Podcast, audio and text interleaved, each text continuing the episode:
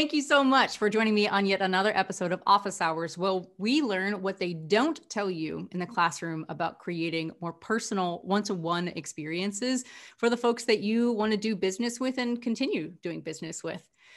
On today's episode, I have a very special guest. I have the one, the only Scott Brinker, who many of you know as the father of the Martech landscape infographic. Scott, welcome to Office Hours. I'm so thrilled to have you today. Wow, well, thanks for having me. I, am not sure if the introduction is, but oh, you're the person responsible for that monstrosity that's been like driving me crazy. so luck, luckily, I can't see the audience right now. So if they have pitchforks, I, I don't know about it, but yeah. if they have pitchforks, they can come find me as well too, because I think what you have created in that that iconic piece of content for the marketing and selling technology landscape has really helped us understand um, what I'm calling the beauty and also the beast of what we're up against as sellers and marketers. But I'd love to just kind of like take one quick step back and understand I don't even know this. Where did this infographic come from? How did you come hmm. to decide that you were going to develop this for the marketing and sales technologies landscape? Yeah, it was uh, definitely by accident. Uh, had, had I known what this project was going to become, I'm not sure I would have had the courage to uh, uh, uh start down this path. But uh, it was around 2010, 2011. Um, at the time, I was starting to give more and more talks to senior marketers, CMOs, about why they needed to hire more technical talent into the marketing department. Um, and so I put together this slide originally of like the first 150 Martech vendors that I found. Mostly it's just like evidence, like exhibit A of say, look at all these tools that you're becoming dependent on, you know, to deliver the outcomes of modern marketing. Doesn't it kind of make sense to, you know, perhaps have some more people on your team who really have the expertise in orchestrating all these things and operating them? And it had the exact effect I was hoping for. I mean, everyone, frankly, even me, I like looked at 150 different logos all on one side. It's like, oh my goodness, like this is crazy. In fact, I'm quite sure at that time somebody immediately said, you know, this entire thing is going to consolidate. so, but yeah, it was trying to convince, you know, senior marketers that they have a lot of technology that they've become dependent on. Yeah, and I, what I think is so beautiful about the time in the frame that you in which you opened up our, our eyes to how much technology was in the landscape um, was right on the verge of what we're calling it, Alyce, like the automation era, mm-hmm. where we had realized like you could work smarter, not harder, and you could get tools to do your work for you and help you do that at scale. Um, and what you were trying to do, as I'm like hearing you recall this, you're trying to help technologists internally get more advocacy for their needs to be able to connect data sets to one another. So I don't know how much marketing operations was part of the lexicon back in 2010, 2011, but it's one of the most critical hires that a marketer can make at this point in time, especially a senior marketer, because you need someone to help you with your data pushing and pulling into one centralized spot. Yeah, it's interesting. So there was uh, there were a few people back in those days. Um, you know, at the time, SiriusDecisions was uh, starting to mm-hmm. become a you know popular analyst group, uh, and there was one of the analysts who'd sort of taken marketing operations under his wing. Boy, I wish I could remember his name, but he had this phrase he said once of like, okay, well, 2010, 2011, marketing operations was kind of like the island of misfit toys. It was like Absolutely. all this sort of miscellaneous stuff that, yeah, I guess somebody needs to get this done and got to do the budget and you got to move the leads from this spot to this other. But it was basically not glamorous. It was not um, revered, you know, as a mm-hmm. source of like strategic uh, advantage. And I do think we've got into a place here now where a decade later, um, not every company by any means, but now a good set of companies have really come to recognize that being best in class at marketing operations is a huge advantage in a digital world. Big time. Well, especially so at the latest glimpse that I took of your most recent understanding of the, the MarTech landscape, we are at a whopping 8,000 or we have to, 8,000, is that for real?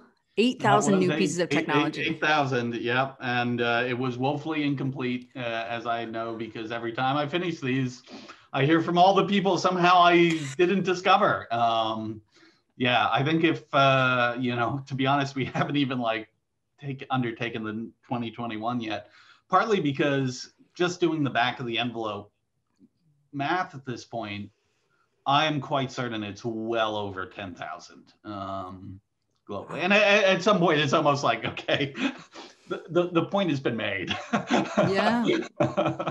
yeah. But, you know, it's so funny because we go back in a time machine back to 20, 2010, 2011, and that we're like, the world was full of possibilities and technology is going to help us achieve all of those. But to your point, about a decade later, and perhaps 10,000 tools now at our disposal, I kind of feel like we've we've hit the double-edged sword of mm-hmm. having our so much technology at our disposal.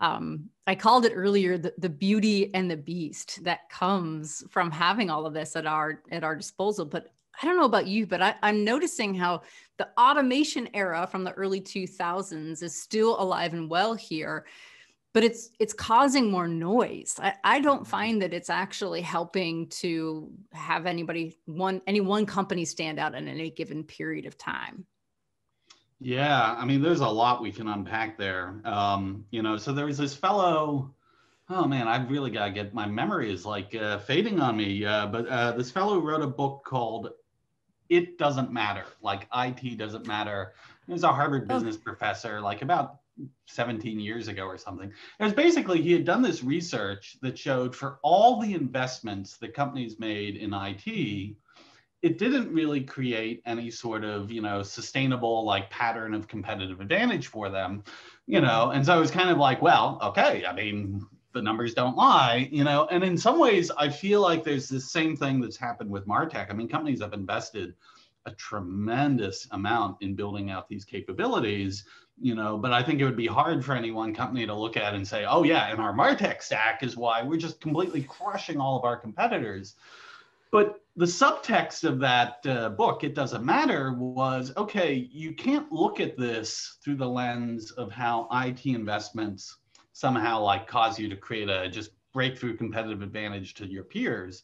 What you need to recognize it is that this becomes the new baseline of how business progresses. And if you don't actually implement this, it's not that your business is just going to stay the same. Your business is going to drop and it's going to fail. And we've seen this, you know, just uh, you know the churn, you know, in mm-hmm. like uh, you know the Fortune 500 and you know all those folks. Um, it's very real. And so I kind of look at Martech a bit this way, which again, maybe it's a, maybe it's a bit of a crutch because uh, we should be demanding that we get better at this. But I kind of feel like, yeah, if you had a modern company that didn't have a good marketing technology stack in place, you know, for how it was, you know, managing the entire demand funnel and you know managing customer lifecycle, would they even be at all competitive today? Mm, you know, that's so interesting.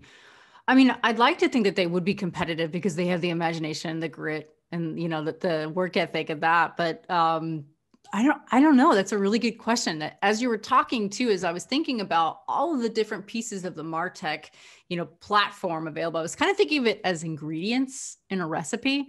Mm-hmm. And you can have a lot of the same ingredients and make hundreds, if not thousands, of different types of recipes. But if you don't know what to do with those ingredients and you don't know how to extrapolate flavor or blend things together properly, um, you could have a, a really complex poor tasting dish or you could use very few ingredients and maybe they aren't the best ingredients but you really know how to use them well to actually create a really beautiful full flavored dish i couldn't agree with you more i think um, you know, at the end of the day, just given like a few basic things of like, okay, I have a CRM, you know, my web platform, you know, maybe I have a marketing automation platform for email, and just using those tools really well already can like put you head and shoulders above a lot of competitors. I mean, so one of the things that happens with that Martech landscape, every year we've done this, um, which is why I'm not sure I can do it one more year in a row. Um, but we actually visit every single website of all of those companies every oh, year wow. to like you know make sure that okay this this is a legitimate thing who's using it mm-hmm. and as a result i have looked at 8000 marketing technology company websites and the truth is most of them suck i mean it is just it is criminal how many of them suck like they I go to the site, I'm like, okay, I'm relatively up to speed on Martech stuff. I'm reading your site and I still can't figure out what exactly you do or what the value is or how it, you know, and that's and that's crazy. And I don't think this is limited to just Martech. I think, you know, right. I mean, in a lot of industries, you still have people going through the motions of these, you know, digital touch points but there's just not a lot of love or craft or you know like uh, that that that clarity, you know. And then when you go to a website where someone like clearly knows what they're, it's just night and day difference. You're like, oh, that's awesome. That's so cool. I get it. I understand it. I I, I want to take the next step. Oh, and here's where I take the next step. Isn't that convenient? Um, so I, I definitely agree with you. The the, the craft far outweighs uh, you know the tools. Yeah, I would, I wholeheartedly agree. And I, I mean, I haven't seen all 8,000 that you have, but as I am looking around at competitors or I'm looking around for my sources of inspiration, some of the things that I notice is that despite the fact that we have 8,000, upwards of 10,000 tools at our disposal, you'd think that we would be able to get a lot more personal with the folks that we want to do business with. And technology has allowed us to go a mile wide but we're really only taking it an inch deep when in reality what we should be doing is yes there's a lot of appetite. You should be trying to be disciplined maybe not a mile wide maybe a quarter mile unclear. But you should definitely try to emphasize going that mile of depth in your relationships. And sometimes that resonates on your website and your positioning and how you want to be identified in the market. And other times this resonates with how you want to use you know a marketing automation tool to nurture your audiences or sales automation tool for that matter.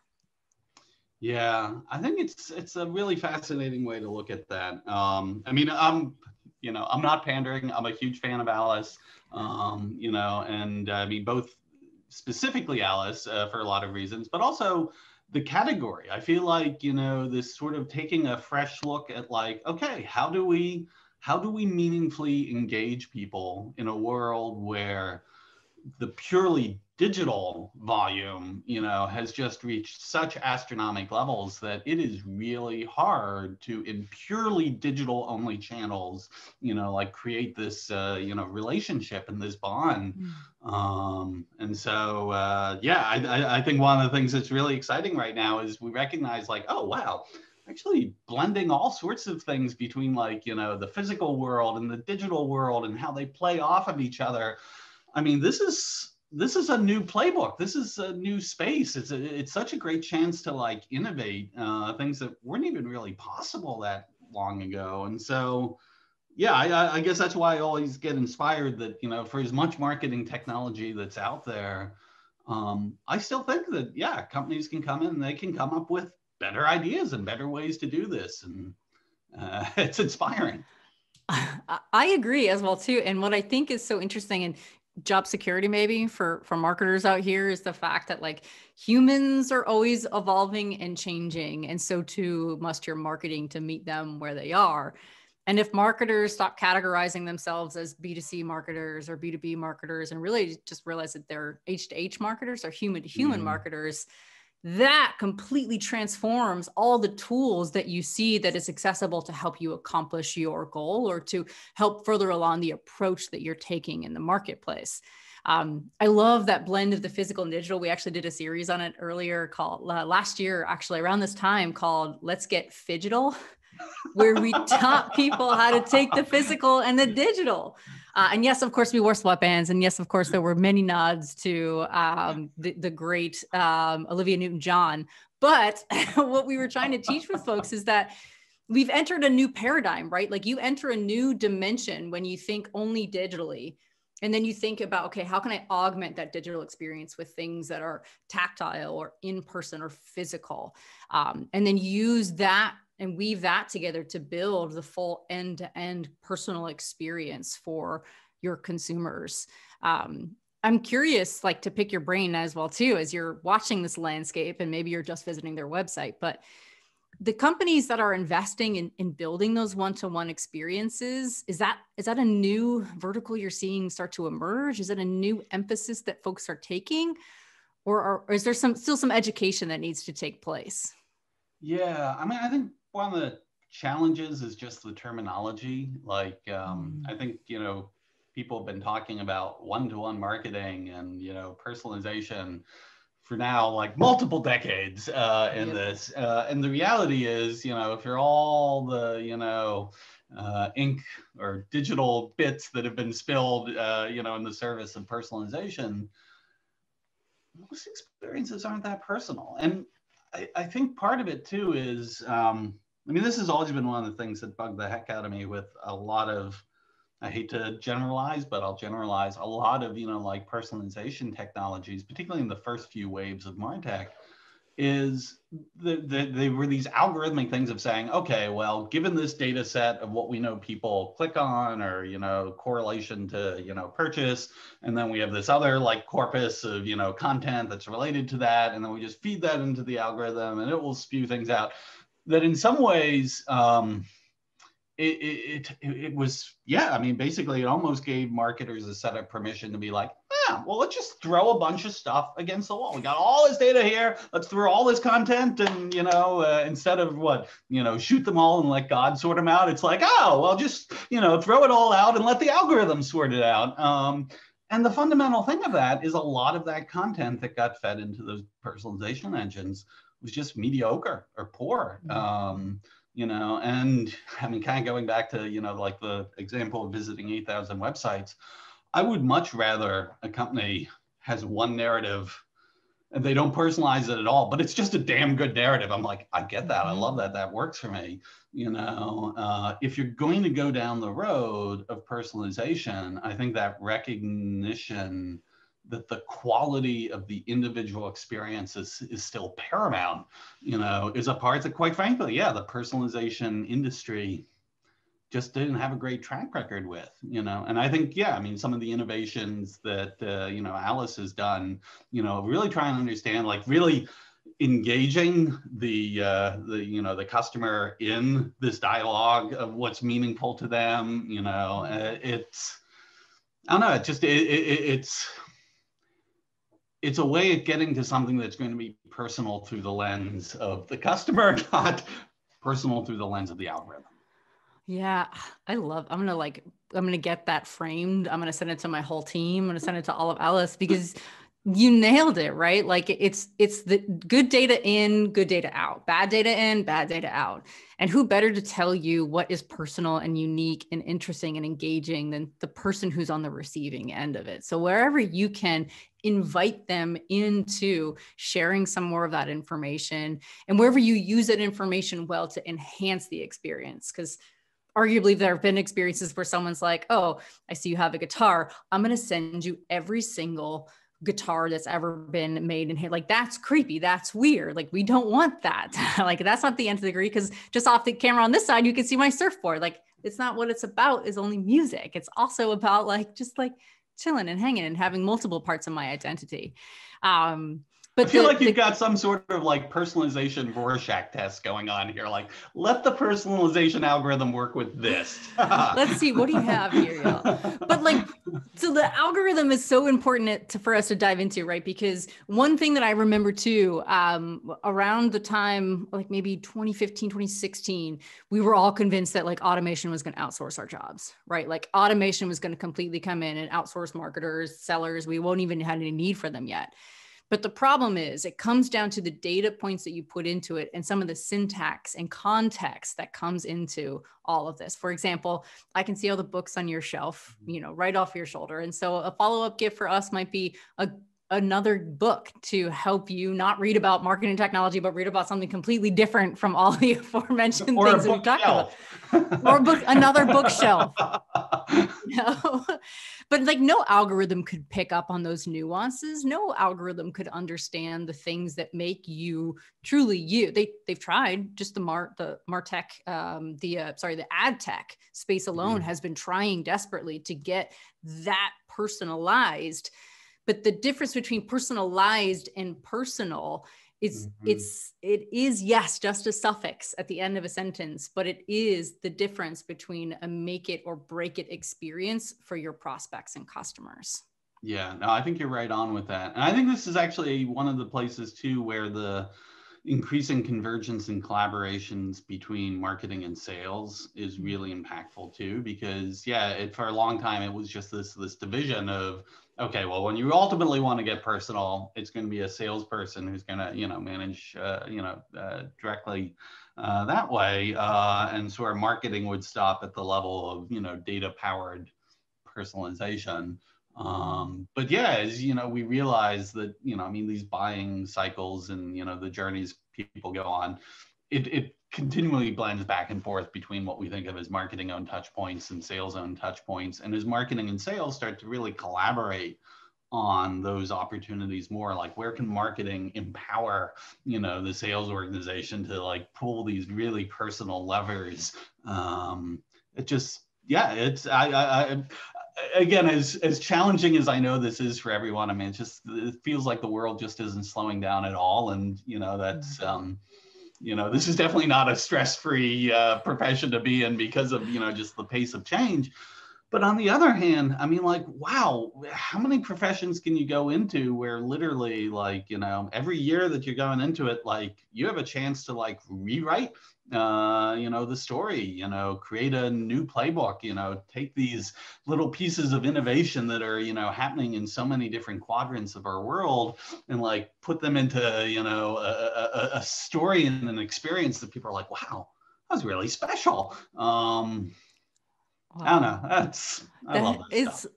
I mean, and to that point, like that, I mean, going back to that metaphor we use, right, of all the ingredients and being able to cook so many different dishes, like we as marketers have so many ingredients at our disposal. And really, the only thing that limits us is our imagination. Um, but as you've done all of your research and as you're starting to see all the possibilities that's out there, have you noticed any uh, any emerging trends in the behaviors that reps who are real or marketers who are really taking all of these ingredients and really imagining them in new, new imagine uh, new possible ways. Are you seeing any emerging trends coming out of this about how people are differentiating differentiating their approach to build experiences that are actually different or build companies that are actually really different or augmented? Yeah i think uh, marketing being a lot more supportive of what's happening, you know, further down in the experience. Uh, in mm-hmm. fact, even further than you know the sales organization, uh, but the customer success uh, organization.